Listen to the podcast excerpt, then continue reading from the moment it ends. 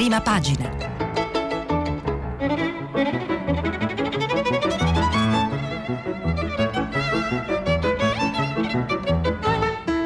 Questa settimana i giornali sono letti e commentati da Marianna Aprile, giornalista del settimanale Oggi. Per intervenire telefonate al numero verde 800 050 333. Sms e WhatsApp anche vocali al numero 335 56 34 296.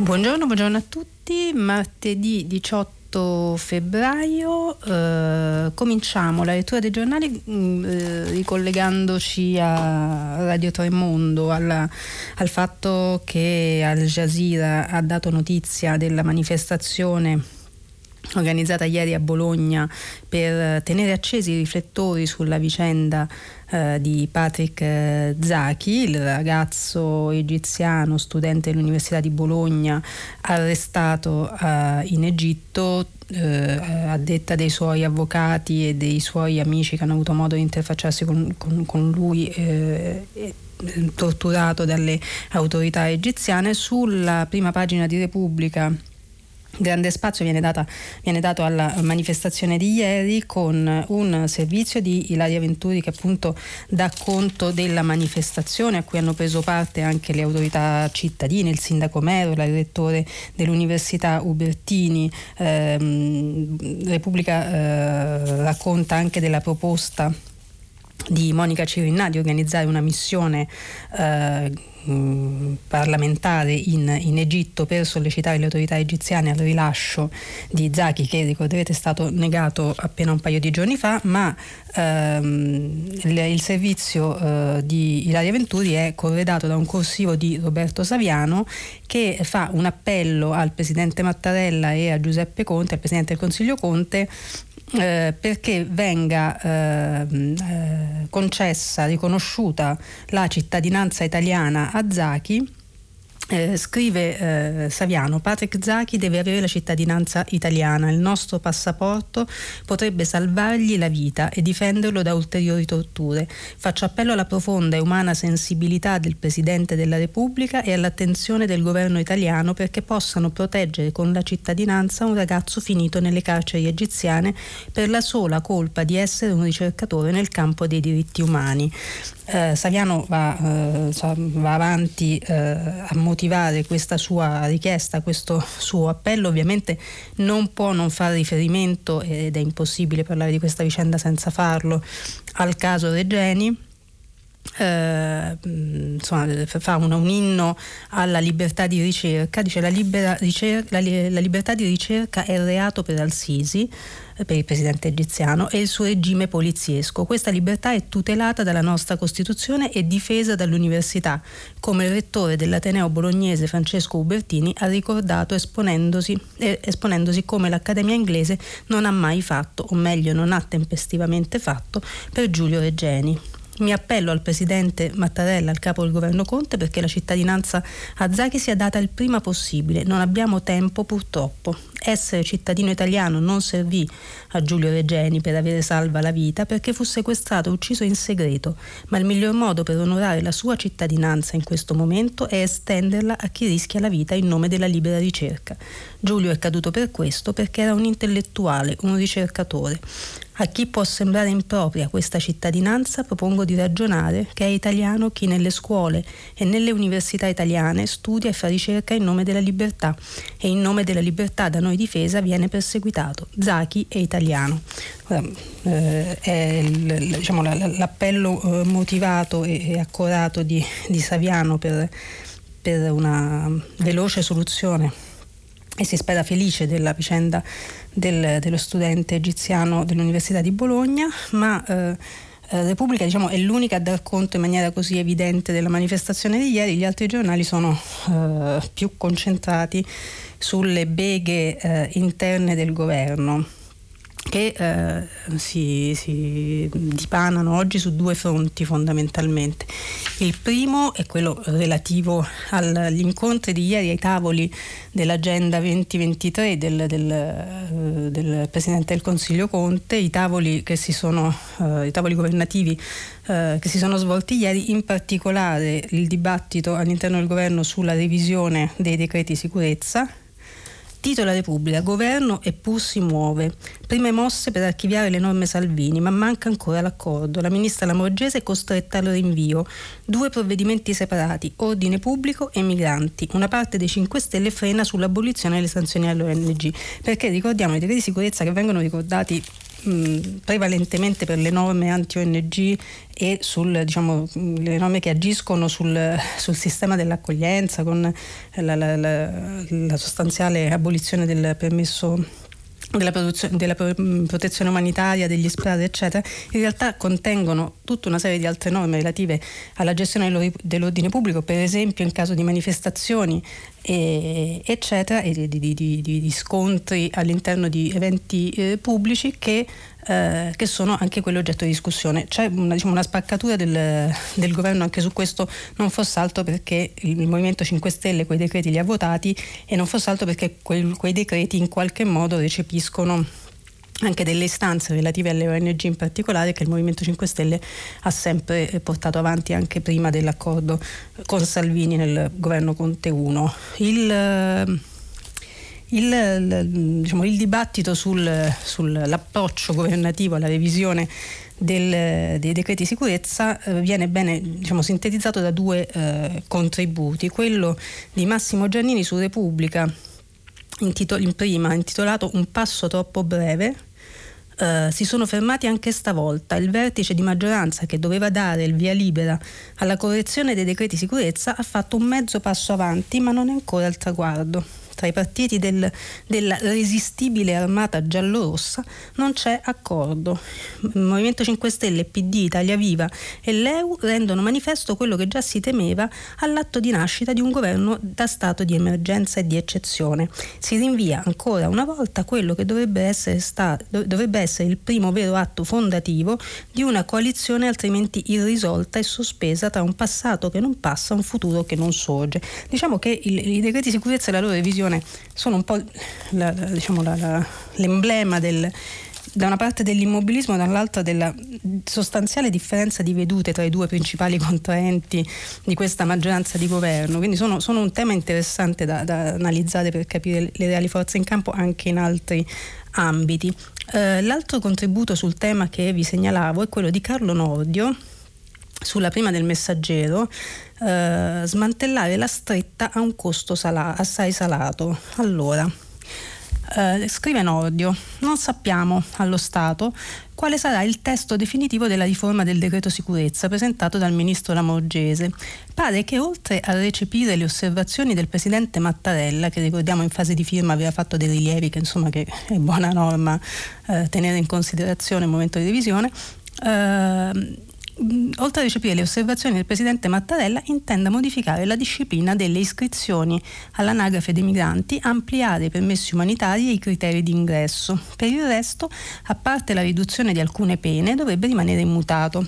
Come quasi tutta la legislazione sull'immigrazione, anche il Salvini bis era stato più che altro uno stendardo simbolico. Chiunque abbia trattato nelle aule giudiziarie, nelle prefetture e nelle questure questo fenomeno sa infatti perfettamente che i problemi non nascono dalla carenza o dall'eccesso di leggi, ma dalla loro mancata applicazione e che la gestione dei flussi irregolari dipende da due fattori, gli accordi con gli stati rivieraschi e i soci europei e la predisposizione di risorse materiali per l'accoglimento di chi ne ha diritto e l'espulsione di chi ne è privo.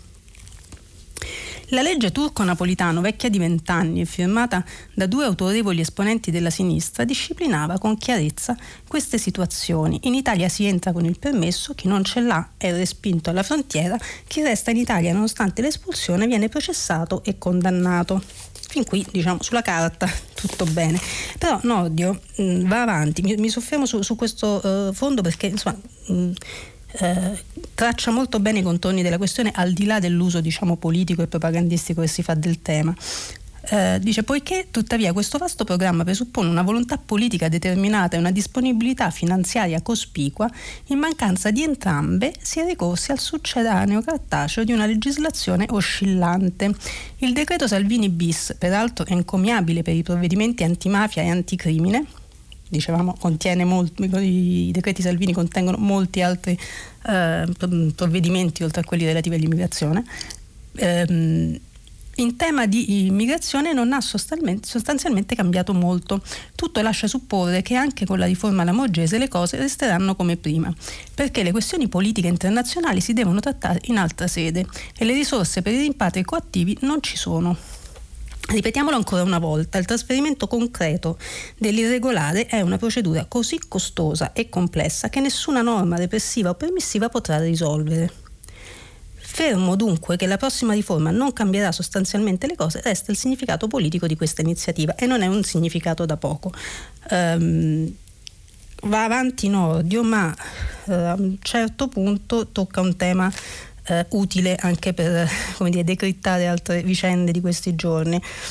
Uh, resta come alibi estremo l'invocazione dello stato di necessità di cui parlava anche Giannini Entrambi i soci di maggioranza dell'attuale coalizione hanno in effetti ingoiato bocconi amari pur di salvaguardare il bene del paese, come dicono loro, o le proprie poltrone, come dicono gli altri.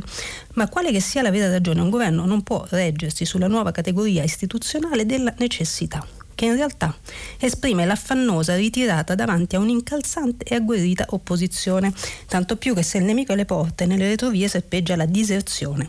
Ieri quella di Renzi e forse domani proprio quella di Di Maio diciamo, nella, chius- nella chiusa sul, sui decreti di sicurezza Nodio introduce diciamo, le, le, beghe interne del, del, governo, sulla tenuta del governo, che sono fondamentalmente, diciamo, si, si concentrano attraverso, eh, attorno a due, due temi. Eh, il primo è quello del, diciamo, del duello eh, Conte-Renzi, insomma, veramente trattato da tutti ormai come una specie di duello, cioè vado via prima io o vai, prima, vai via prima tu. E, um, il, eh, il, secondo è quello che, uh, che ruota attorno alle, alle alle, alle prossime regionali.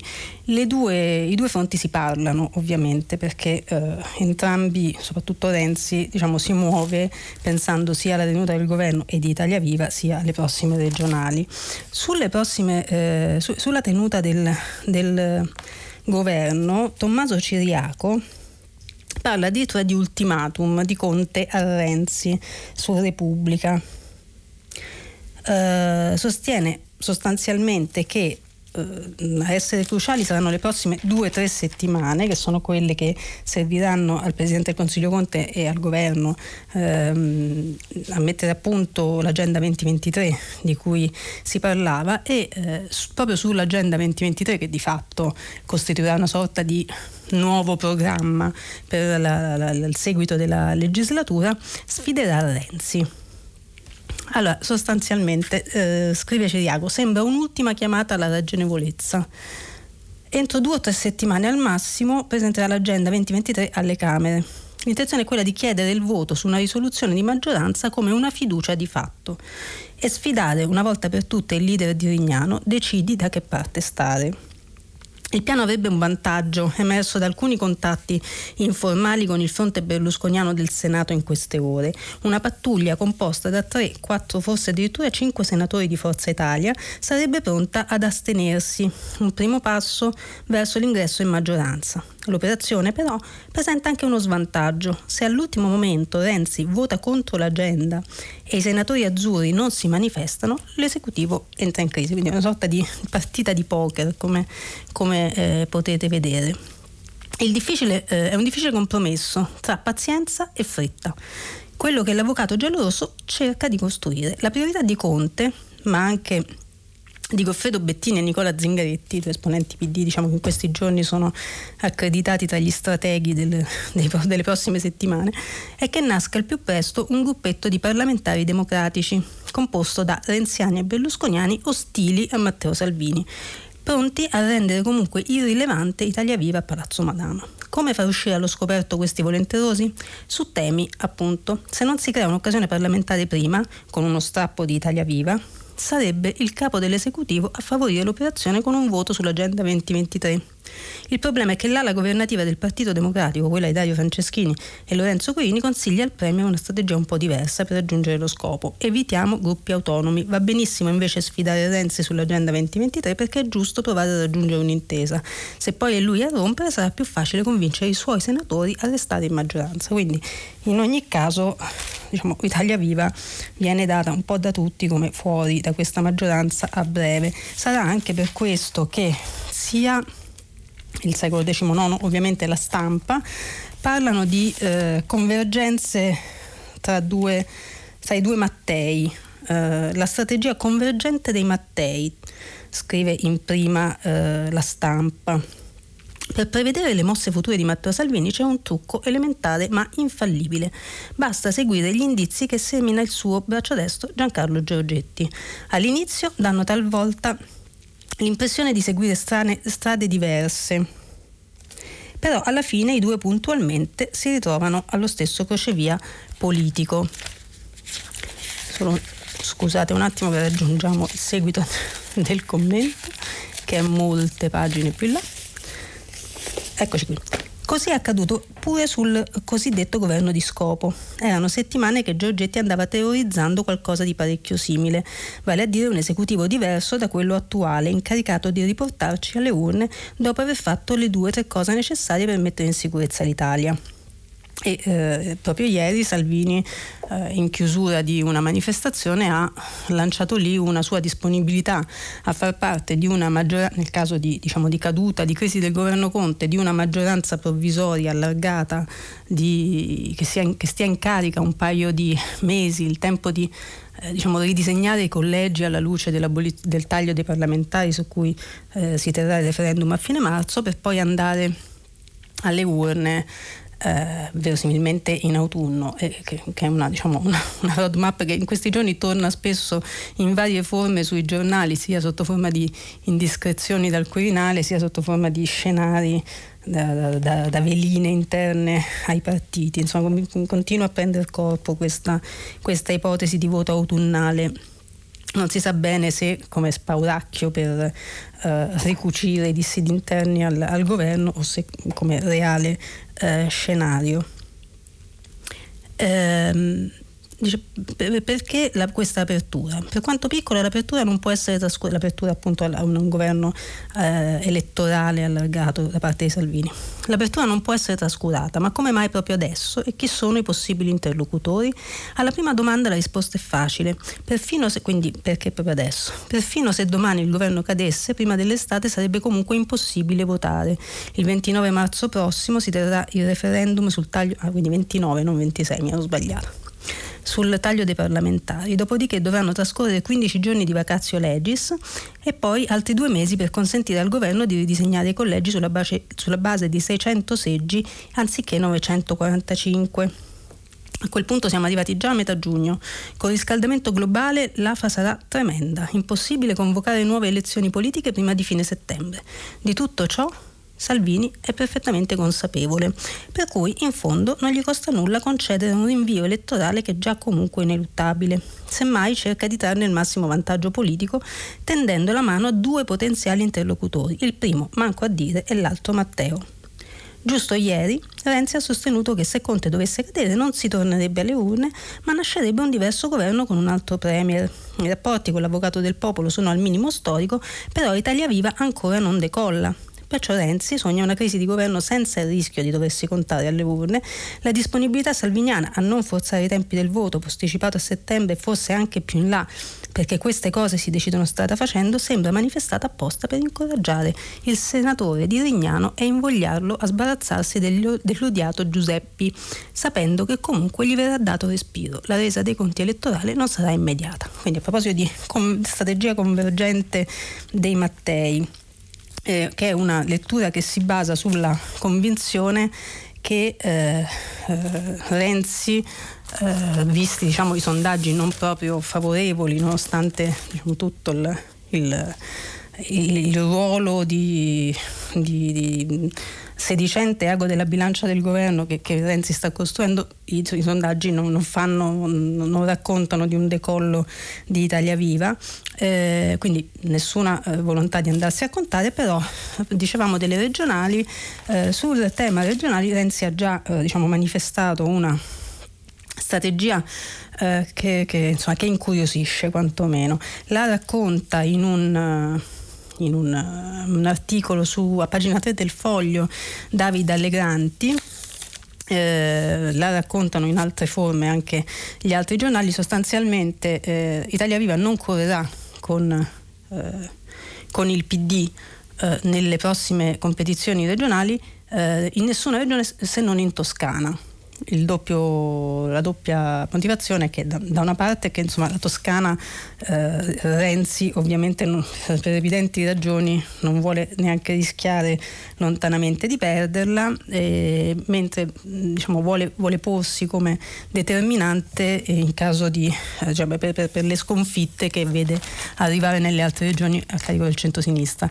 Eh, scrive, scrive Allegranti, in campagna il PD presenta De Luca ma spera in un accordo con i 5 Stelle e Italia Viva è tentata di andare per conto proprio. Stesso discorso in Liguria, dove i renziani non vogliono Ferruccio Sanza. Ferruccio Sanza è il collega del Fatto Quotidiano che mm, dovrebbe candidarsi con il Movimento 5 Stelle. In Veneto e in Puglia nasce il polo liberal democratico con Italia Viva, Calenda e più Europa. Insomma, si cominciano a delineare le, le compagini delle prossime elezioni europee. Um, però in tutto ciò c'è un... Uh, insomma, ci sarebbe il paese, ci sarebbe da dire. E a questo proposito, dopo tutte queste, diciamo, questi retroscena eh, da, da, da, da, laboratorio su, sulle intenzioni di questo e di quello, andiamo a un'intervista di, che, che la stampa fa al ministro Patuanelli, ministro dello sviluppo economico, ehm, intervista di Marco Zatterin, Patuanelli, giù l'IRES e le tasse sul lavoro. Allora, è un'intervista molto, molto ricca che eh, affronta alcuni dei tanti dossier eh, in carico al eh, Ministero dello Sviluppo Economico. Eh, sconti IRES, giù il fisco sul lavoro, poi 4 miliardi per la svolta verde.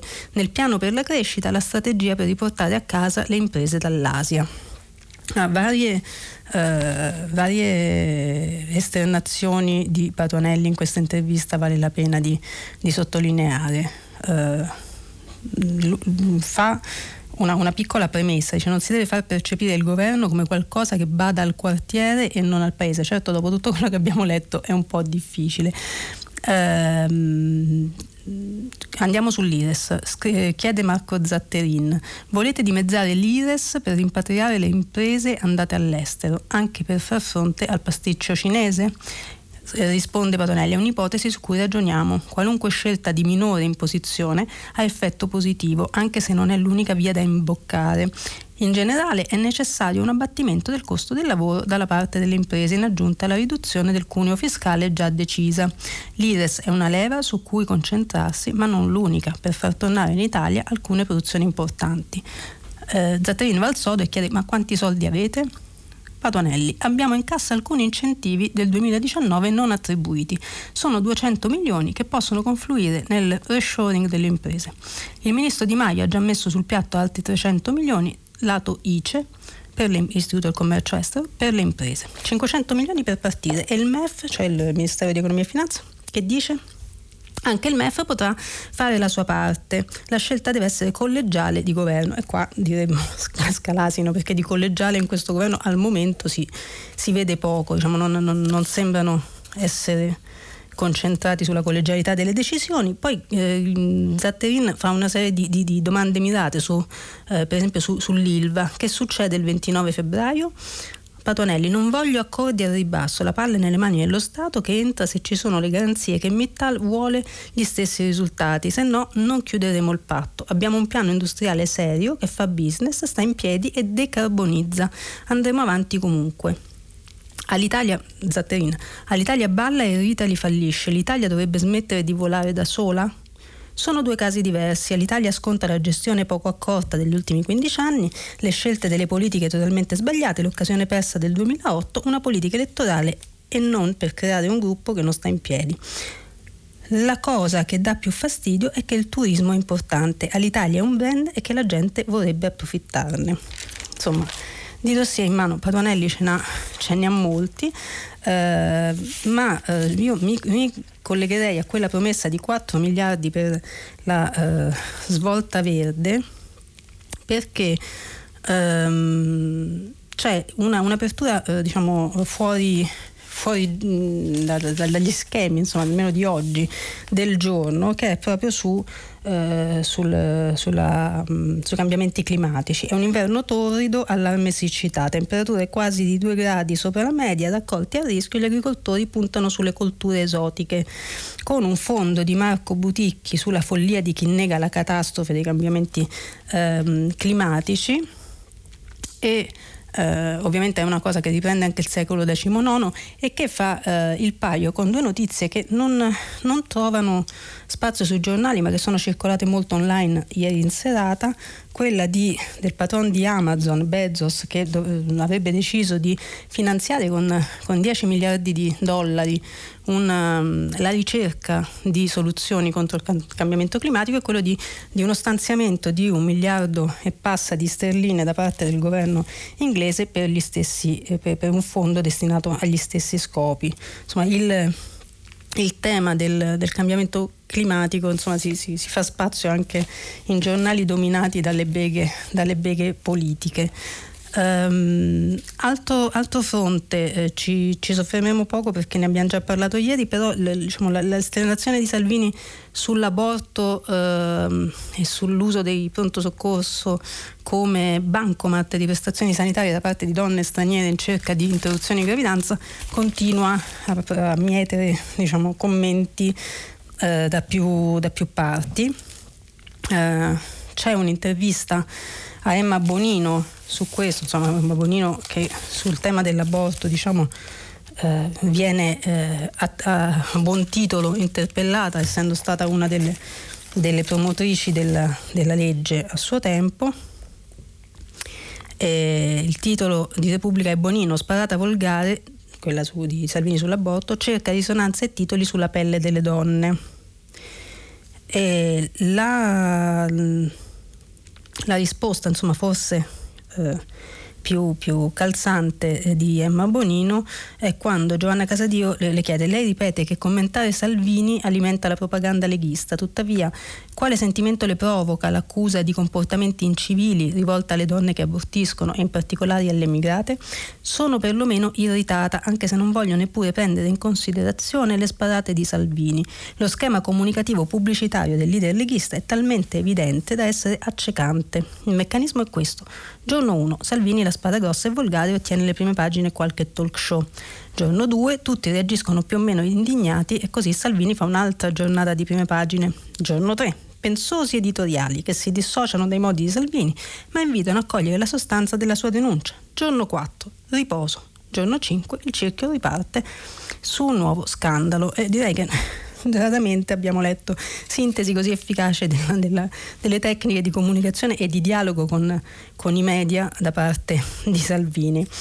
Ehm, però eh, sempre sul tema dell'aborto, sulla prima di avvenire, anzi no, su pagina 7 di Avvenire, eh, diciamo prendendo spunto, ma solo spunto dalle parole di Salvini, eh, l'Avvenire, eh, al di là dei, dei commenti, insomma, eh, dei, dei, fondi e delle, dei, delle, opinioni ospitate dal giornale, eh, pubblica un, un, articolo ricco di dati sulle donne immigrate che, insomma, che, che, sono costrette a interrompere le gravidanze. Il titolo è Immigrate, aborti senza scelta. Le donne straniere interrompono la gravidanza fino a tre volte più delle italiane e questa è la vera piaga.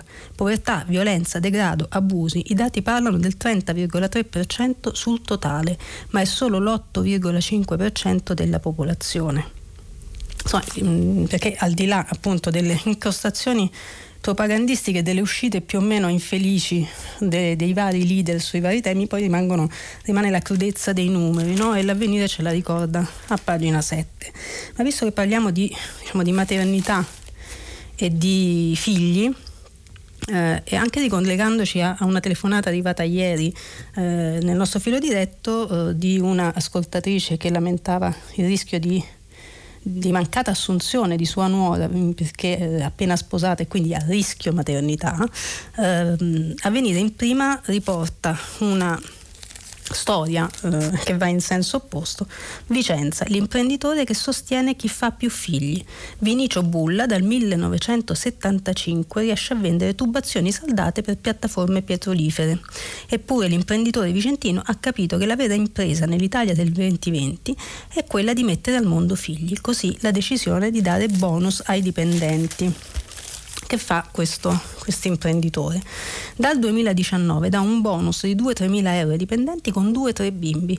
In più le rette pagate per asili la, eh, dice Bulla, questo imprenditore, la natalità è una priorità, tutti possiamo fare qualcosa, altrimenti si rischia l'estinzione. Ora, al di là del, del pericolo estinzione, insomma, che richiama altri tipi di, di, di, di discorsi, eh, è un, un, un, caso virtuoso, diciamo, di di welfare aziendale molto, molto mirato e molto eh, generoso, nonché lungimirante, eh, che, che, richiama eh, i dati Istat che citavamo anche ieri sulla denatalità in Italia e, eh, ed è forse un modo più eh, virtuoso di affrontare il discorso della maternità e della conciliazione tra eh, il mettere su famiglia e, e, e il lavoro. Tra l'altro nelle, rimanendo in, in, zona conciliazione vita personale e ambizioni professionali, a pagina eh, 20 e 21 di Repubblica c'è una, un'inchiestina eh, sulla, di, sulle difficoltà che i giovani incontrano per avere un mutuo. Giovani, il miraggio del mutuo, solo uno su cinque è per loro. Il 20% dei finanziamenti per la casa va agli, under 35. Il ricercatore, chi dà credito, troppo attento ai contratti a tempo indeterminato chi dà credito, ah, scusa, scritto un po' così. Chi dà credito è troppo attento ai contratti a tempo indeterminato. La replica, basta retorica, chi non ce la fa non può indebitarsi. Quindi c'è uno scontro eh, antico, diciamo, tra i criteri eh, con cui le banche eh, rilasciano i mutui e le condizioni sempre più fluide, precarie dal punto di vista lavorativo di, degli under 35 che stentano a, a trovare lavoro e, e quindi a, ad avere i requisiti richiesti dalle banche. E la difficoltà di trovare lavoro torna anche nella nei servizi che sia eh, la Repubblica sia il Messaggero, che adesso recuperiamo, pagina 9, dedicano al primo compleanno del reddito di cittadinanza. La misura compie un anno. Reddito, spesi 4 miliardi, pochi effetti su PIL e lavoro. Il sussidio, secondo le stime, spingerà la crescita solo dello 0,15% nel 2009. Non decolla nemmeno il collocamento, solo 39 mila su un milione hanno trovato un posto. Quindi eh, c'è una, diciamo, un, un primo bilancio della misura bandiera del Movimento 5 Stelle, molto osteggiata non solo dalla, eh, dalle opposizioni e, e, e, verosimilmente stando alle le dichiarazioni eh, dei, degli esponenti di Viva, del, d'Italia Viva degli ultimi giorni, eh, verosimilmente sarà la, la, richiesta di una revisione del reddito di cittadinanza sarà uno dei prossimi terreni di scontro tra Italia Viva e il governo, ma eh, all'epoca del, dell'approvazione eh, nella legge di bilancio del governo Conte 1 eh, del reddito di cittadinanza anche lo stesso alleato, allora alleato di governo eh, Matteo Salvini, leader della Lega, non era esattamente favorevole, l'aveva un po' diciamo, eh, dovuta accettare in cambio di, di, altre misure come la flat tax sulle partite IVA estesa ehm, a, insomma, a, ai redditi fino a 65 mila euro, eccetera, e altre misure che invece erano misure bandiera della Lega.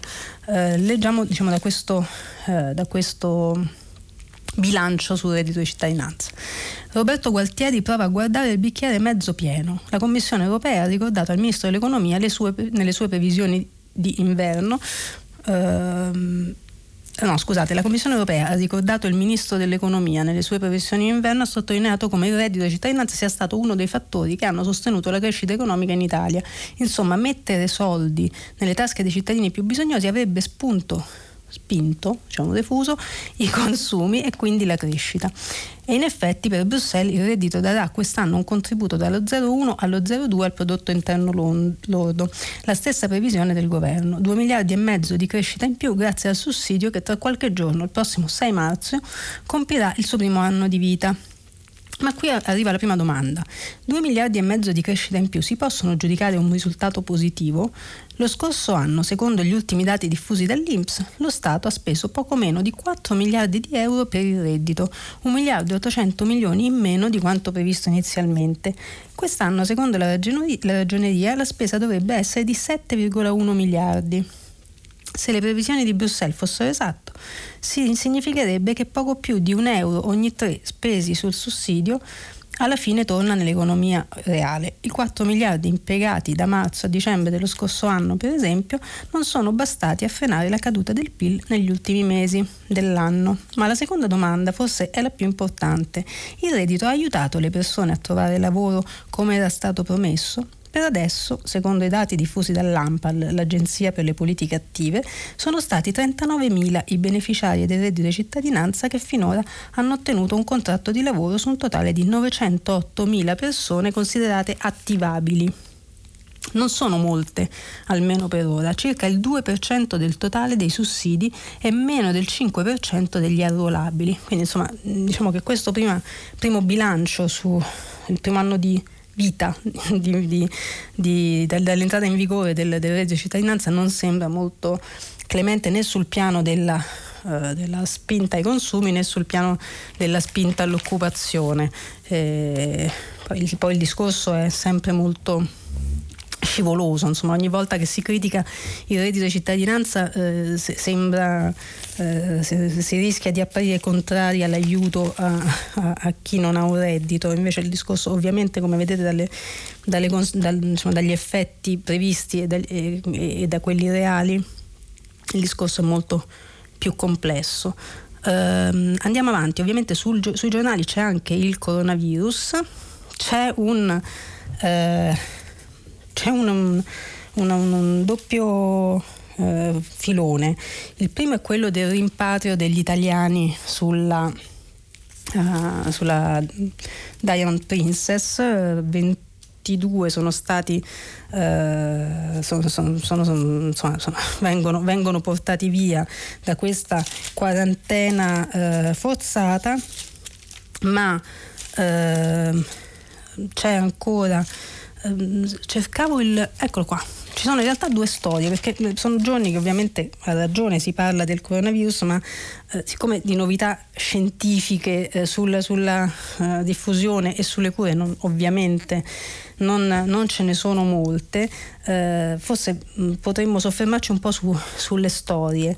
Eh, una delle, delle storie è quella del comandante della nave che viene ovviamente ormai ogni volta che si parla di un comandante italiano di una nave eh, eh, se, ne, se, ne, parla in relazione a Schettino che diventa una sorta di benchmark eh, di, di, punto di riferimento negativo della categoria. Eh, il messaggio da pagina 6 ehm, racconta Gennaro Arma l'antischettino della Diamond consolo i passeggeri e spero che, parli, che, passi presto. Il capitano di meta di Sorrento scenderà per ultimo.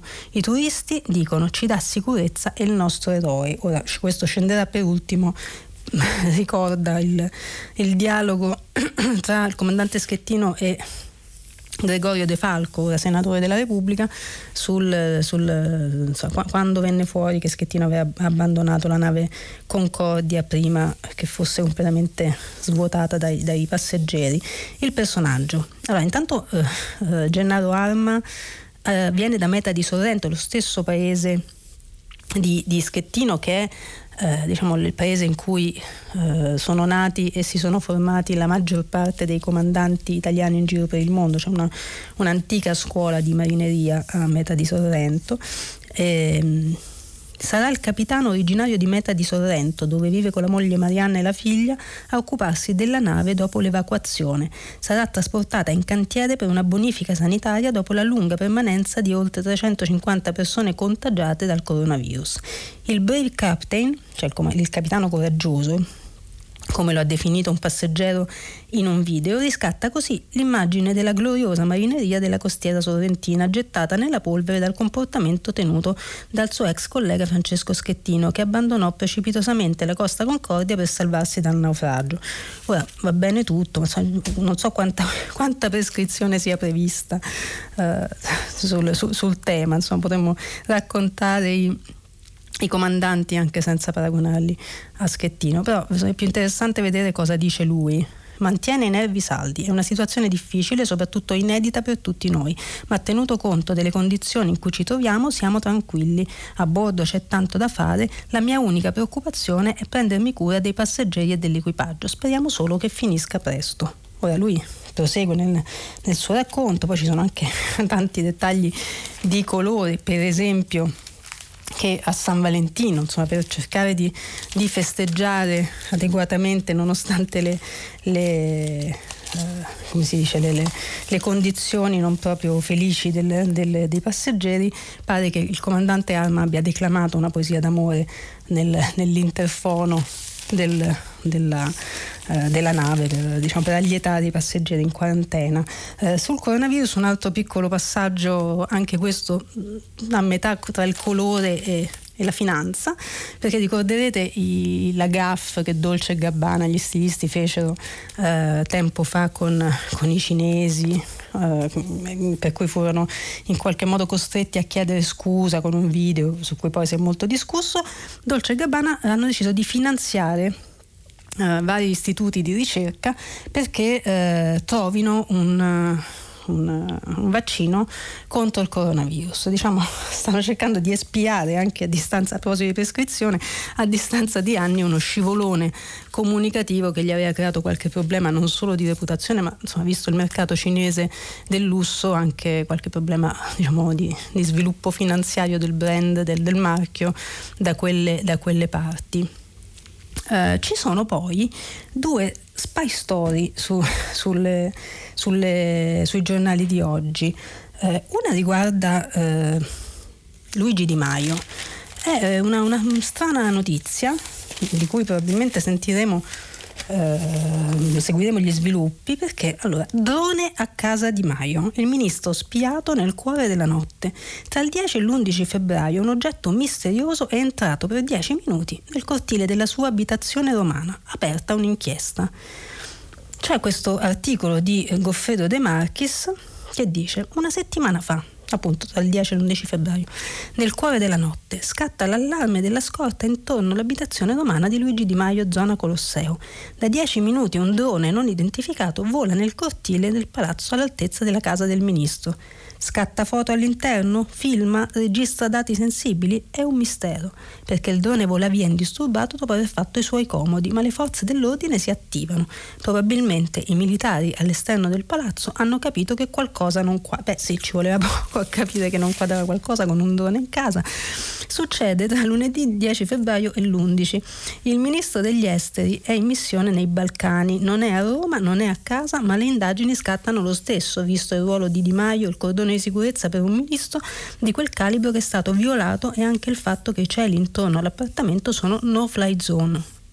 E vale anche per i piccoli droni che però possono essere attrezzati con gli strumenti della tecnologia più avanzata. È un giallo in piena regola. Ora, cercheremo di capire più avanti verosimilmente se si tratta di una goliardata o, o, se c'è qualcosa di più serio, ma la cosa che forse al di là dell'esito del, dell'inchiesta su questa strana vicenda eh, ci può interessare perché eh, magari eh, riguarda un maggior numero di persone, sono le regole per il volo su Roma. Ora, visto che, che da, dai nostri figli a, a, probabilmente anche a quelli un po' più cresciuti i, eh, i droni sono, sono uno dei giocattoli preferiti, c'è sempre a pagina 8 di Repubblica una, una, un breve assunto delle regole per volare sulla, sulla capitale.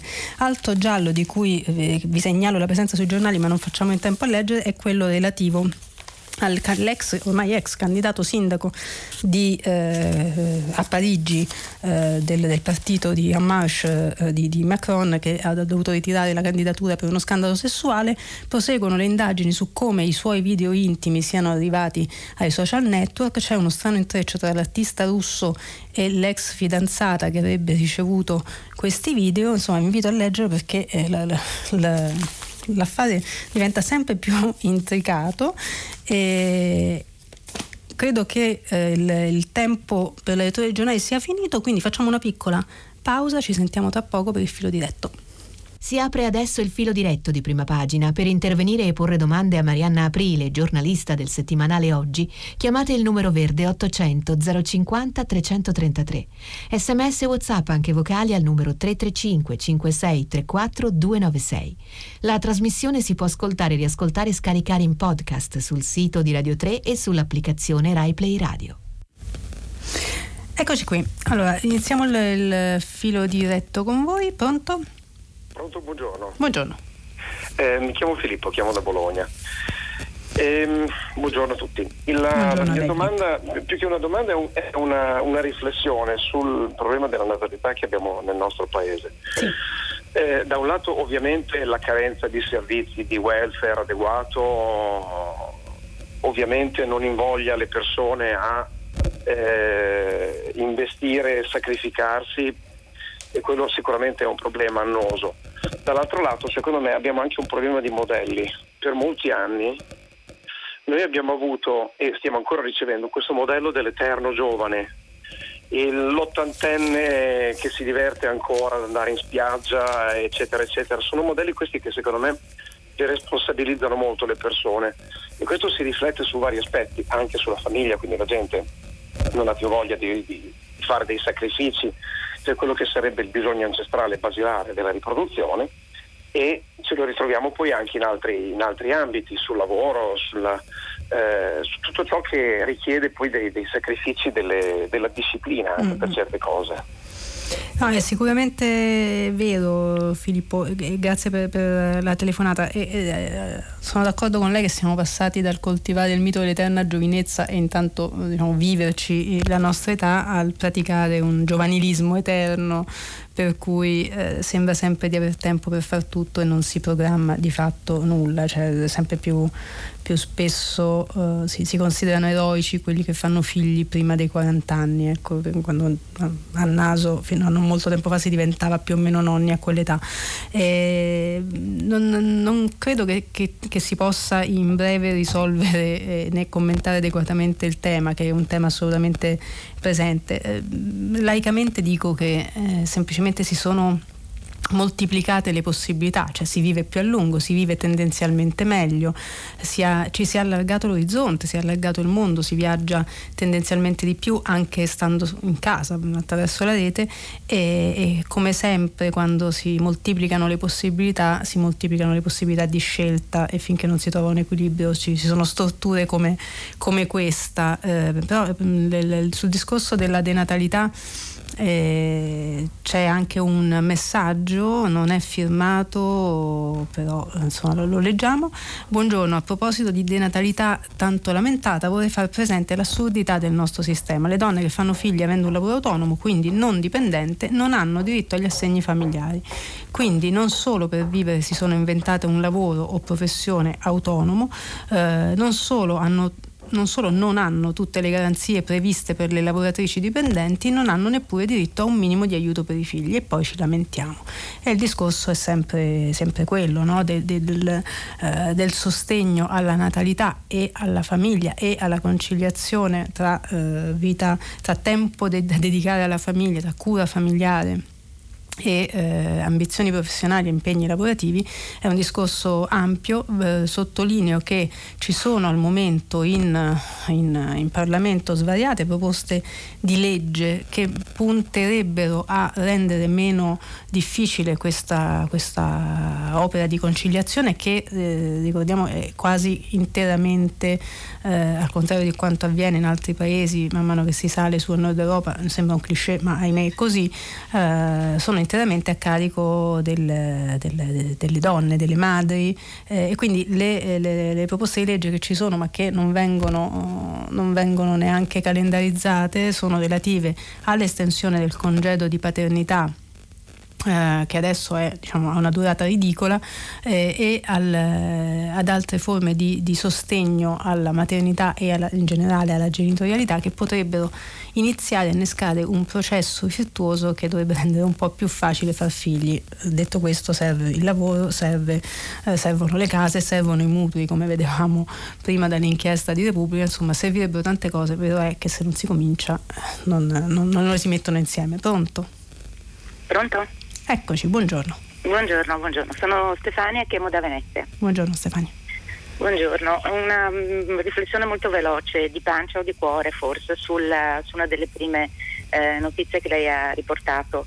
E, um, riguarda proprio il, diciamo, il, tentativo che il nostro paese, ma tutta la comunità europea anche, sta facendo per salvare eh, speriamo che non sia troppo esagerato questo verbo, eh, Zaki, il, lo studente, Patrick Zaki, lo studente sì. egiziano copto, no? che studiava all'Università di Bologna e, e, che ci ha fatto tanto ricordare, almeno insomma a tutti, e, ma mm, a me il sorriso di, di Giulio Regeni. Certo. E non vorrei essere la mamma di Giulio in questo periodo perché penso che qualunque ehm, rimando sia terribilmente doloro, doloroso.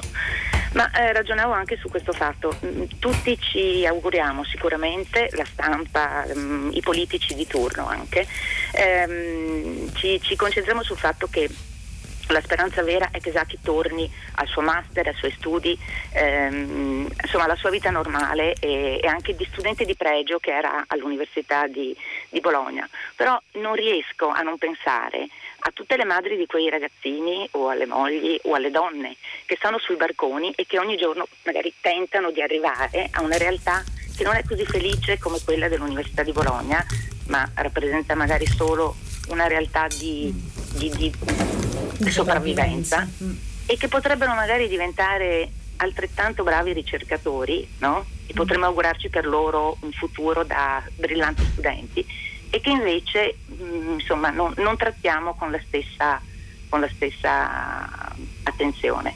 Nello stesso tempo qui si rivendica da parte dello Stato egiziano la nazionalità di Zaki, si dice è egiziano, quindi lo giudichiamo noi. Non, ha, non, non, si ha lo stesso atteggiamento quando la gente scappa da questi paesi, dalle stesse coste insomma, cui, eh, presso cui ha approdato Zaki e, scappa e nessuno rivendica la, sua, la, la, nazionalità di queste persone che sembrano quasi degli apolidi. Grazie Stefano, no, il tema, il tema è, trovo sia molto ben posto. Eh, uno Stato o protegge sempre i propri figli eh, o, o, non lo fa e, e, non facendolo si qualifica eh, prontamente. E, è vero che, eh, che insomma, l'idea di, eh, di questi barconi eh, pieni di mamme, spesso donne incinta e portatrici di gravidanze frutto di violenze, insomma, le, le, sofferenze che arrivano su quei barconi sono di vario tipo.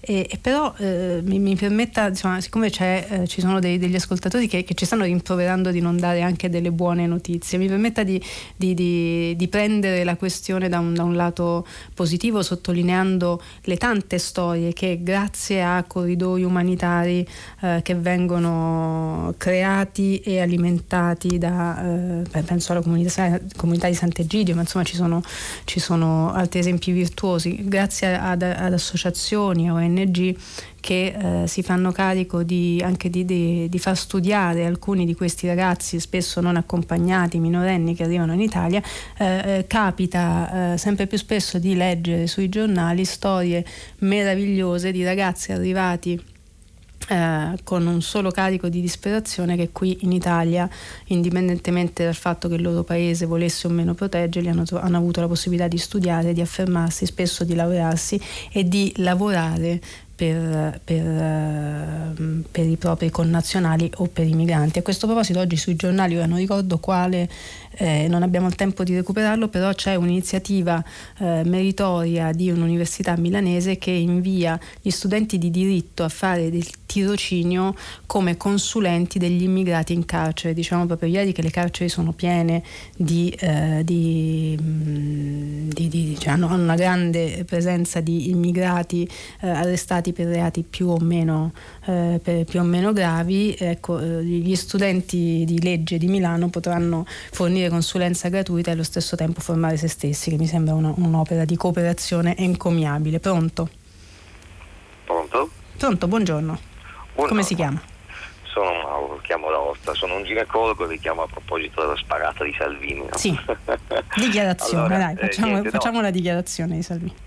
Eh, sì, ecco, okay. mi, ha dato fastidio vedere quanto i, i, detrattori di Salvini utilizzino le sue considerazioni a scopo politico, così come lui fa le sue sparate prodomo sua, insomma. Certo. Eh, la, legge, la, legge, sull'aborto è una legge importante. Io sono un abortista e permetto, quindi non parlo in difesa delle donne che non possono ab- abortire oppure contro l'aborto. Io sono un abortista, ho praticato centinaia di interruzioni di gravidanza. La legge 194 è una legge indispensabile, però Salvini ha semplicemente detto che è incivile mm. usare la contraccezione come contraccezione l'aborto. Ci sono donne che abortiscono 5, 6, 7 volte e molto spesso, che, che ne pensi la gente, non patendo questa situazione, ma semplicemente perché probabilmente in queste zone lì dovevano andare al mare.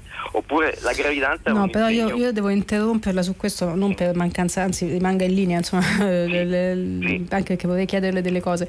Eh, però ehm, sincer- proprio molto molto molto laicamente eh, non, non, entrerei sulle motivazioni su, per, per, le quali si abortisce cioè eh, come tutti i diritti l'aborto è stata una conquista innanzitutto certo. e soprattutto può essere esercitato o meno sulla propria pelle e quando certo. si fa qualcosa sulla propria pelle direi certo. che tutti noi dovremmo, dovremmo es- certo. esentarci dal giudizio io però approfitterei della sua esperienza Ma posso per chiedere una cosa semplicemente sì. Eh, lui ha detto che non è civile abortire. Sì, sì, ma io non, mm, guardi, non, non, entro, eh beh, non entro nel merito del, del, di cosa è civile e cosa no, e tantomeno quando, quando il sì. discorso viene introdotto in una, in, una, diciamo, in una, esternazione propagandistica che mette in relazione certo. quest'uso incivile alla provenienza di chi lo, eh, di chi lo metterebbe in pratica, no? perché eh, un, se avessimo fatto un simposio sull'aborto come metodo di contraccezione forse avrebbe senso parlarne, ma nel contesto in cui questo argomento argomento è stato tirato fuori,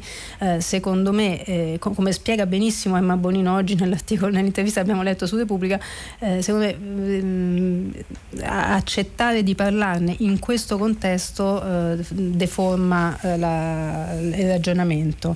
Lei ha ragione, ma la mia considerazione era solo legata sì, al sì, fatto sì, sì, no, no, ho capito chiaramente. Dovete capire perché Salvini faccia queste sparate, perché la gente le condivida, perché sono oggettivamente No, ma la gente le condivide anche quando non sono oggettivamente vere, quindi non, è, non può essere quello il criterio. Però le volevo chiedere questo, a proposito del fatto che lei si è dichiarato appunto un medico abortista, volevo chiederle conto invece di, di, di, dell'altro tema sollevato in qualche modo dal dibattito, dal redivivo dibattito sulla, sull'aborto di questi giorni, eh, circa la presenza degli obiettori di coscienza nei, nel, negli ospedali. Eh, in base alla sua esperienza è vero che sia così difficile trovare un medico come lei disposto ad assecondare eh, l'esercizio di un diritto?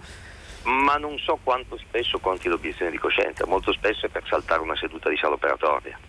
Ah, ma a posto so, così. So di tirarmi addosso no, no, per carità. tanti colleghi, però eh, lei sa meglio di me che assumersi le responsabilità eh, ormai in Italia è diventata una cosa rara. Mm. Eh, è chiaro che fare una seduta di introduzione di gravidanza comporta dei rischi eh, per la donna e anche per il ginecologo, poi in questo periodo di medicina difensiva dove tutti stanno attenti a non essere denunciati, eh, fare l'obiettore di coscienza comporta dei rischi. È anche comodo, dice lei. Chiaro, certo. chiaro.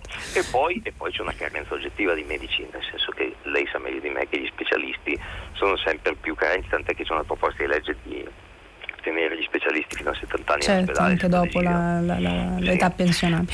Però, però vorrei sì, ancora sottolineare, perché a me dà fastidio, le spiego, a me dà fastidio a me ti danno fastidio tutte le strumentalizzazioni di destra e di sinistra. È chiaro che quella di Salvini è una sparata. Sì, sì, ma non ma ci torniamo. Ma ecco, però chi si oppone a questa sparata, che ha detto una cosa oggettivamente vera, lo fa per lo stesso motivo. Cioè, sì, ma per quello le dico non ha senso parlarne, perché sono giochi, sono giochi, tra di loro, mm, la fortuna che abbiamo noi quando ci incontriamo e nel, nel caso dell'incontro con lei eh, abbiamo di fronte qualcuno che in queste cose ci lavora, facciamo domande di altro tipo.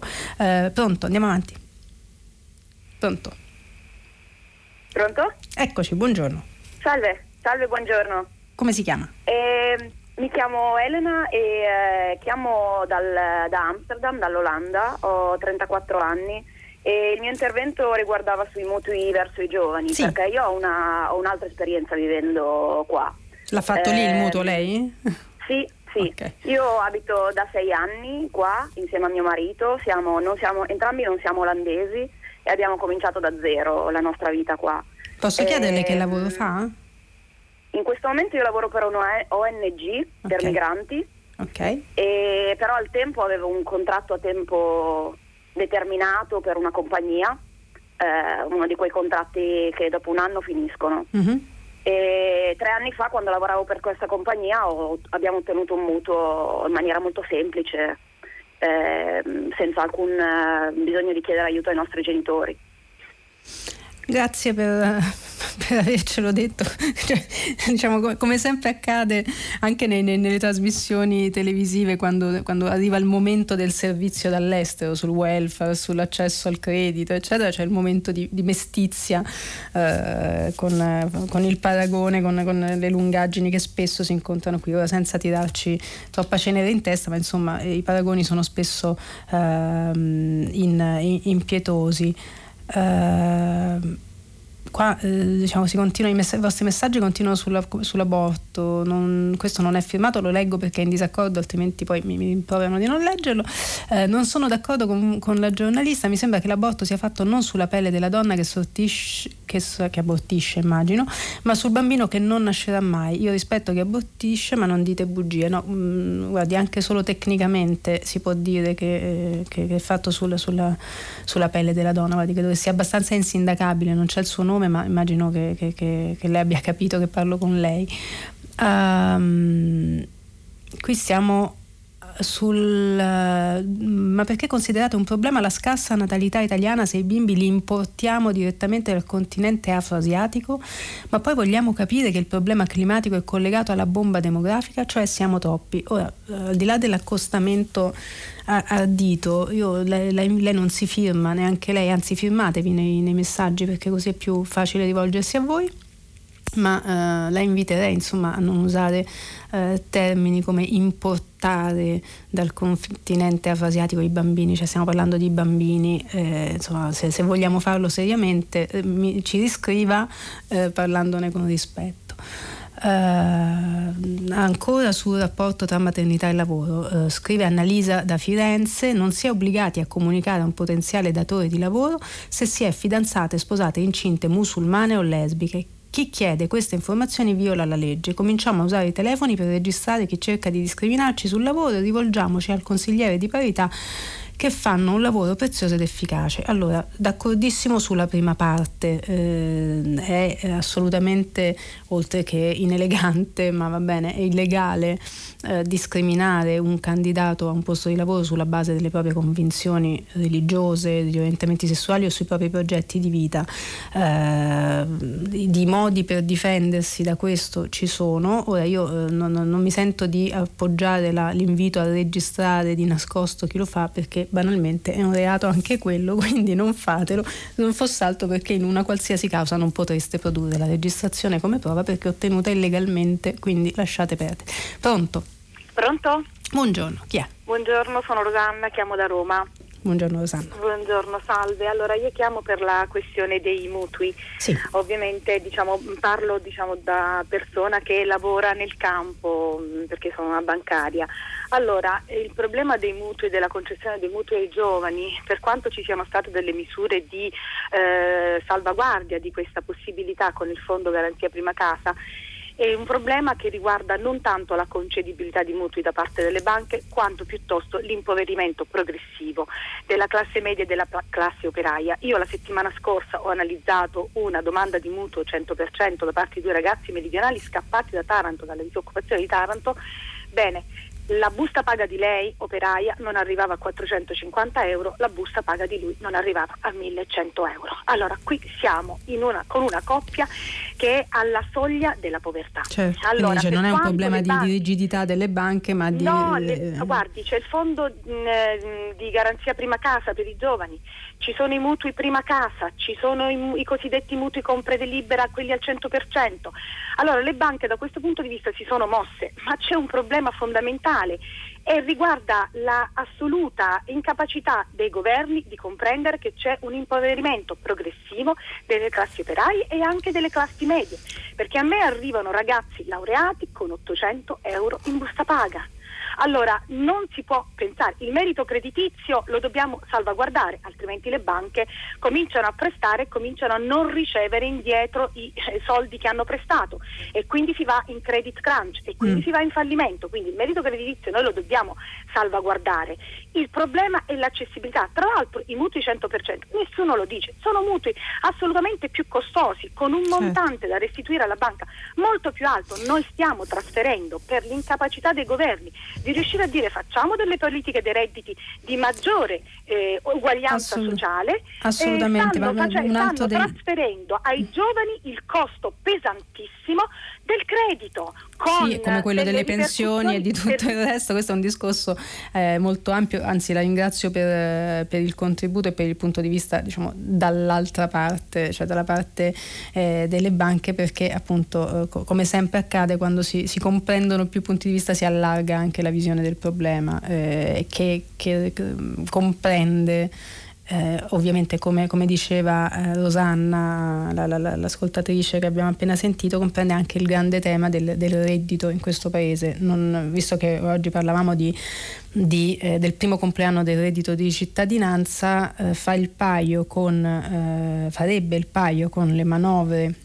gli interventi a eh, sostegno della povertà assoluta e della mancanza di reddito anche eh, una, una, una, politica più lungimirante sui salari. Eh, si parla da tempo dell'introduzione del salario minimo, della paga oraria minima, non si trova eh, una quadra neanche su questo e viste le, le, le fibrillazioni interne al governo è difficile pensare che si trovi a breve. Quando parliamo delle conseguenze delle tensioni all'interno del governo sulla vita reale del paese parliamo fondamentalmente di questo cioè il fatto che si galleggi, che si faccia sempre un passo avanti e due indietro comporta anche problemi di questo tipo, un effetto domino che incide poi sulla, sulla vita reale delle, delle, persone. Sto cercando di... eccolo qua, un messaggio di grazia a proposito proprio del reddito di cittadinanza, penso che, due, che, i 2 milioni e 500 mila che grazie al reddito di cittadinanza hanno visto migliorare le loro condizioni di vita in povertà avranno considerato che finalmente per la prima volta in questa entità qualcuno si era accorto di loro. Questo conta molto ed è molto positivo, al di là di ogni considerazione della più o meno facile valutazione della mancata perfezione raggiunta dalla complessa misura. Eh, grazie a nessuno dice che non andassero aiutate le persone. Cioè, credo che, che, se lei andasse in giro e pescasse anche al campione non troverebbe una persona che le, che le direbbe che eh, è sbagliato che, um, aiutare chi non ha un lavoro e non ha un reddito. Il, le critiche al reddito di cittadinanza, mh, mm, chi le fa? Le fa sulla base del costo, perché non è vero che è la prima volta che ci si occupa di questo, il, nella sua ultima fase, in maniera piuttosto e colpevolmente tardiva, il governo Gentiloni aveva introdotto il REI, lo ricorderete, il reddito di inclusione, l'aveva finanziato con non troppe risorse, però era una, una prima timida misura a sostegno della povertà. Eh, il reddito di cittadinanza ha aumentato eh, sia la platea sia il costo del, di questo sostegno alla, alla povertà. Eh, chi, chi, critica questa misura non lo fa perché trova che sia ingiusto aiutare chi non ha un reddito, si pone semplicemente delle domande sul eh, rapporto costi-benefici. Il reddito era stato eh, venduto eh, sia elettoralmente sia eh, diciamo, nella comunicazione post-elettorale come una misura che avrebbe garantito una, eh, una, una, mm, entrate diciamo, decenti chi, ai destinatari e, e, soprattutto li avrebbe tolti dal divano, lo ricorderete tutti, no? la demonizzazione del divano. Ecco, togliamo la gente dal divano, immettiamola nel mondo del lavoro. Questa era la promessa. Se a distanza di un anno si fa rilevare che la, seconda, la prima parte della promessa, cioè il reddito, è stata molto ridimensionata al punto che, che, la misura è costata meno del previsto perché si sono introdotti talmente tanti discrimini, talmente tante, eh, tante, cifre a scalare, per esempio nel caso delle famiglie numerose che sulla carta dovrebbero essere quelle per cui il sostegno eh, è più necessario, eh, che non solo appunto si è ridotto eh, l'aiuto, ma eh, la, la seconda parte, cioè quella relativa all'immissione nel mondo del lavoro, è eh, sostanzialmente ferma, fermo restando che 40.000 posti di lavoro in più sono una, un'ottima notizia, ma siamo tutti d'accordo che è, un, è, poca cosa rispetto alle promesse e che probabilmente è, diciamo, la, le tecnicalità del, della misura hanno rallentato insieme alla, alla, stagnazione del mercato del lavoro, di cui pure si poteva tenere conto perché non è una sorpresa, hanno rallentato l'efficacia della norma. Tutto qui, nessuno, nessuno dice che non fosse giusto porsi la questione di chi non ha un reddito. Pronto? Sì, buongiorno. Buongiorno. Chiamo Roberto, chiamo da Sassari. Buongiorno Roberto. Faccio un intervento da um, ambientalista, sono membro di Greenpeace e, um, e, però anche ho una scuola in Africa che gestisco con diversi amici eh, sardi, una scuola con 40 bambini, eh, da cui la maggior parte dei genitori sono morti di AIDS eh, negli ultimi diciamo, 10 anni. Io volevo dire semplicemente una cosa, alcuni dati, ci sono circa 8 e mezza eh, al mondo al netto delle nascite, sono già nati 60.000 persone alla fine di questa giornata saranno 300.000 persone, alla fine di quest'anno avremo 82 milioni di nuove persone a questo mondo. Mm. Si parla sempre eh, di eh, nicchie ecologiche, Greta, l'ambientalismo, bene, però si dimentica che noi siamo troppi a questo mondo, è una bomba demografica, quindi quando io sento sempre che c'è il pericolo della decrescita demografica, eccetera. Io ricordo sempre ciò che diceva Polco Quilici, un grandissimo insomma, italiano, che già negli anni 60 diceva che noi italiani dovevamo essere, per essere davvero ecosostenibili, massimo 30 milioni. E che facciamo? Ci ammazziamo? No, scusi un attimo, il problema è questo. No, mi scusi la battuta. Ma... Eh, ci mancherebbe, ci mancherebbe. Però il problema è che noi non abbiamo più predatori come genere umano e di conseguenza siamo fuori controllo 7,7 miliardi con una crescita spaventosa ripeto fine della giornata no no io ho capito perfettamente no, il punto. eh, sì. Perché, il problema è che poi dice no ma c'è ancora spazio. Stiamo occupando tutte le nicchie ecologiche. Quando si parla di aborto in particolare io conosco bene la realtà perché ci troviamo con delle donne in, in Uganda che hanno sette bambini e magari sono incinta dell'ottavo, mm. il problema fondamentale qual è? Che non si parla di contraccezione, che oh, la Chiesa e tutte ecco. le altre stumme hanno sempre bloccato qualsiasi perché ancora in Uganda, ad esempio, per tutti i paesi, il preservativo è visto come uno strumento Sì, ma senza arrivare in Uganda, anzi la ringrazio per la testimonianza, ma insomma il problema della, della uh, contraccezione eh, consapevole e soprattutto accessibile specie per le nuove generazioni, perché eh, e, visto quanto tardi si trova lavoro, probabilmente anche per le, per le generazioni successive, è, è, è, un tema. Io cerco di, di, di tenere le fila del, del, suo intervento e la metto insieme a un messaggio che è appena arrivato e che leggo prima di rispondere a lei sulla demografia. È un messaggio di Mario da Milano, eh, che non è il cognome, è la città, sulla demografia. Al di là della sua giusta precisazione sulla forma su cui ha espresso il pensiero un precedente ascoltatore, la sostanza rimane. Come mai si continua a sottolineare la prossima scomparsa degli italiani mentre nel mondo c'è un problema di contenere l'incremento demografico? Io lo considero contraddittorio, in qualche modo diciamo campanilista. Allora, il tema, eh, rispondo eh, sia a Roberto da Sassari sia a Mario da, da Milano, il tema ovviamente è sterminato, eh, però proprio perché è sterminato andiamo un attimo con ordine. Un conto è parlare del mondo e siamo d'accordo tutti che eh, c'è un, un incremento demografico mondiale difficilmente sostenibile sul lungo periodo, sostenibile in termini di consumo della terra, di risorse, di inquinamento e tutto quello che sappiamo, di risorse idriche e di tutto quello che sappiamo. Poi però ci sono contesti più eh, piccoli, mh, mm, quello di cui facciamo parte l'Occidente europeo e in particolare l'Italia, qui la, la denatalità è un, proble- è un, problema, è un, da, un fatto, ecco non vogliamo considerarlo un problema, consideriamolo un fatto, un fatto che può portare a, eh, diciamo, a una eh, riduzione eh, cospicua eh, del, del, della popolazione nel nostro paese. Magari eh, scopro insomma, che, che, che, potrebbe essere un bene, visto che, che, insomma, che, la nostra soglia di sostenibilità sarebbe 30 milioni, cioè la metà esatta di quanti siamo oggi, ma potrebbe anche non esserlo. ok? Qual è il punto? Il punto è che come sempre eh, i, problemi, i, temi, i dati, i numeri andrebbero inseriti in un contesto generale. In questo caso la denatalità e le, le, la sostenibilità anche ambientale del, della popolazione sul pianeta è qualcosa che, che, che ha a che fare con le condizioni in cui si nasce eh, la volontà di far nascere qualcuno, e qui mi aggancio alla contraccezione, e anche a un'altra proposta di legge che giace in Parlamento sulla, conce- sulla contraccezione gratuita agli under 18 in Italia cosa che sta lì e giace a proposito di misure che potrebbero eh, aiutare a, a, prevenire problemi invece che renderli carne da macello per la propaganda. E, ehm, il tema è ovviamente più ampio, cioè ci sono i cambiamenti climatici che spingono persone eh, ad emigrare verso zone eh, con un clima più favorevole, ci sono eh, condizioni sociali di, di, di, sottosviluppo che rendono difficile la contraccezione e più eh, frequente eh, la, la, la, la, nascita di, di, figli anche spesso non desiderati, non voluti. Cioè, il tema è complesso, mettersi a eh, diciamo, a dire quanti dovremmo essere o, o dove dovremmo stare eh, non, non, non, è una soluzione. Eh, le, le, soluzioni passano per, per, mm, per, per, strategie di lungo periodo di cui però, eh, come dimostrano le, le, le, leggi che giacciono in Parlamento e di cui vi ho fatto breve cenno e sono solo alcune delle tante, eh, non abbiamo grande, grande, mm, grande prova eh, da, da tanti anni. Pronto? Eh, salve, buongiorno, sono Giulio, chiamo dalla provincia di Salerno. Buongiorno Giulio.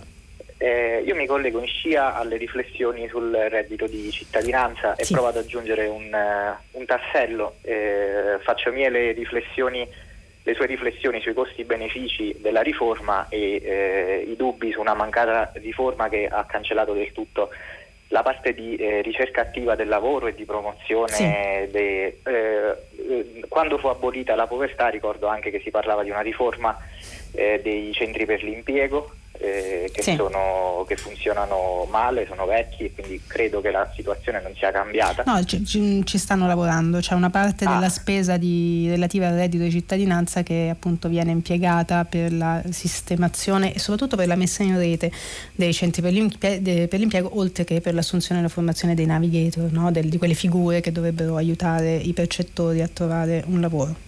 Che ad oggi dopo un anno mancano. Il mio dubbio era sul fatto eh, come mai si è eh, deciso di eh, partire lo stesso con, eh, eh, con, il reddito di cittadinanza quando eh, tutta questa parte che credo sia eh, quel. È una delle critiche che si muovono più spesso. La risposta più eh, maliziosa, ma anche temo la più fondata, è che c'erano le elezioni europee. Sì, eh, cioè, eh, c'era la, la, la, scadenza europea che imponeva in qualche modo un'accelerazione, però diciamo anche alla luce di questo chi, sost- chi difende la misura dice che qualunque fosse il motivo almeno da un anno queste persone percepiscono reddito. Quindi lato sì, positivo. non debbano restituirlo più avanti. Beh, no, beh, siamo matti, ma non fino a questo punto. E, e, l'altro aspetto che, l'altro aspetto che non, non, se ne parla è, la, è, il volontariato, le ore di volontariato a beneficio della collettività. Della comunità. Mm della comunità e che si immaginava anche lì forse a costo zero, non pensando a un tirocinio con un tutor, delle verifiche, delle procedure ed è un altro aspetto di cui non se ne parla perché no però ci sono eh, degli esempi cioè, io non li, ovviamente non li ricordo tutti non ho una memoria non sono così no no però le, le, le, le, segnalo per esempio uh, una, una, forma di volontariato di protesta mi verrebbe da, da definirlo. Uh, qualche mese fa leggevo su non ricordo quale giornale questi percettori di reddito di cittadinanza di Palermo che non avendo ancora a distanza di molti mesi ricevuto nessuna uh, proposta di inserimento nel mondo del lavoro e sentendosi usurpatori di una cifra uh, non guadagnata uh, hanno deciso di intanto si sono fatti delle magliette rosse con scritto percettori di reddito di cittadinanza e, e con quelle magliette rosse andavano in giro per Palermo a eh, sistemare le aiuole, pulire, raccattare cartacce, insomma, per cercare di restituire con il lavoro alla comunità i soldi che ritenevano di, di prendere senza guadagnarsi. Pronto? Sì, dottoressa, buongiorno, sono Massimo da Roma. Buongiorno Massimo. Buongiorno, senta, eh, niente, forse sono rimasto un po' piccato dall'intervento di Filippo da Bologna. Eh, Quello sul, sull'aborto? Eh, no, quello sul fatto che forse gli ottantenni in spiaggia non dovrebbero andarci. Ah, sul giovanilismo eterno, sul diciamo. Giovanilismo. Mi, okay. sembra, mi sembra un po', un po' assurdo e un po' ridicolo. Non sto parlando di Peter Pan o di un giovane. Ah, io le devo chiedere quanti anni ha, però, Massimo. E, e infatti stavo arrivando a questo. non sono un ottantenne, ma non mi mancano neanche tanti anni a, a questa età. Però intendevo dire, e così ho scritto anche nel mio sms concludendo che eh, comunque i giovani sono, sono molto speranzoso dell'intelligenza dei giovani, nelle loro capacità e, e, e, nella loro voglia di voler emergere, però è chiaro che ci sono delle difficoltà e comunque gli ottantenni o, o, o, giù, di, o giù di lì non credo che eh, debbano essere messi da parte. Oltretutto facevo riferimento al fatto che da ex nuotatore anche a un certo livello e io al mare ci vado per me volentieri anche per nuotare, per aiutare i miei tanti nipoti. e da una pista ai giovani. No. Per, correre, per, correre, insieme a loro e insegnare a loro a nuotare. No, ma eh, guardi, io credo che, che l'intervento di, di, di, Filippo da Bologna prima non fosse cioè, eh, tipo una, una, una, richiesta di ghettizzazione degli over 70, faceva un discorso più generale sui modelli eh, di vita che da qualche anno a questa parte tendiamo un po' tutti, eh, chi più chi meno, a, a, ad assumere che non prevedono più come una volta, non, senza, insomma, personalmente non, non, non, mi sento in grado di dire se sia un bene o un male, però di fatto eh, un, un, prima c'era una tabella di marcia più, eh, più scandita, più naturalmente scandita, quindi entro una certa età più o meno si facevano figli se si voleva far figli, ci si sposava se si voleva sposarsi e poi c'era una vita da adulto mm, con i figli, i nipoti, eccetera, eccetera. Adesso è tutto un po' spostato in avanti, sia per una serie di ragioni di accesso alle professioni, al reddito e tutto quello che ci siamo detti e che ci diciamo continuamente, sia probabilmente anche per una diversa concezione di sé, del proprio corpo e del proprio benessere che forse ci rende tutti un po' più egoisti e un po' meno disposti a condividere le nostre vite. Non lo so, è un tema filosofico a questo del mattino forse non è il caso di affrontare. Pronto? Pronto? Pronto? Eccola. Buongiorno. Buongiorno, come si chiama? Sono Franca da Torino, sono un'ostetrica e volevo intervenire a proposito della questione posta dal ginecologo sì. poco fa. Ma io penso che chiunque si occupi di aborto, chiunque ci giri intorno per commentare, debba tenere conto di una serie di questioni di educazione sessuale, di progetti nazionali, unitari, uniformi, di educazione sessuale non se ne parla. Vero. Di potenziamento dei consultori familiari non se ne parla, anzi semmai vengono sviliti e depotenziati. Mm? Eh, di lavoro unitario ehm, per arginare il livello altissimo di obiettori che abbiamo negli ospedali non se ne fa. Mm. Come giustamente ha detto il ginecologo, molti si defilano per non avere eh, eh, certo, sì, ma se, certamente mm. non sempre è una questione etica, eh. Li conosco, no, certo, li conosco. Certo, è quello che sottolineava anche l'ascoltatore. Assolutamente, assolutamente. Allora, vogliamo arginare queste situazioni prima di parlare a Vanvera, perché se non si affrontano queste situazioni si parla a Vanvera e in più le donne che vengono dimesse dopo un'interruzione di gravidanza. Veloce, veloce perché abbiamo pochissimi mai, secondi. Ecco, quasi mai trovano nel momento della dimissione un attimo di confronto sulla contraccezione, sull'utilizzo sono, del sono d'accordo sono d'accordo con, eh, con lei. La, la, devo salutare perché abbiamo veramente pochissimi secondi. Sono d'accordo con lei sul fatto che si fa, a differenza forse che in passato, perché io appartengo a una generazione in cui ricordo, posso, posso ancora ricordare che quando ero adolescente cioè, ricordo campagne di, uh, di, sensibilizzazione sulla contraccezione, sull'educazione sessuale, si sia un po' persa quella, quell'abitudine, e, oltre appunto a quello che lei sottolineava come eh, a proposito dei, dei consultori familiari e del sostegno a decisioni già di per sé difficilissime carissime, grazie per, per aver posto il tema. Eh, noi ci, ci, dobbiamo fermare qui per oggi, dopo il giornale radio Silvia Bencivelli conduce pagina 3 e a seguire le novità musicali di primo movimento e alle 10 come sempre tutta la città ne parla che approfondirà proprio uno dei temi di cui abbiamo parlato qui con voi. Eh, la puntata di oggi come tutte le altre potete ascoltarla di nuovo in podcast sul sito di Radio Rete o su Rai Play, Play Radio. E io vi do appuntamento a domani con prima pagina e buona giornata a tutti.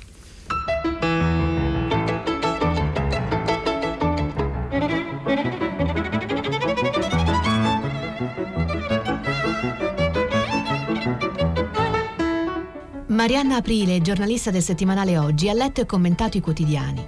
Prima pagina è un programma a cura di Cristiana Castellotti, in redazione Maria Chiara Beranec, Natascia Cerqueti, Manuel De Lucia, Cettina Flaccavento. Posta elettronica, prima pagina chiocciolarai.it. La trasmissione si può ascoltare, riascoltare e scaricare in podcast sul sito di Radio 3 e sull'applicazione RaiPlay Radio.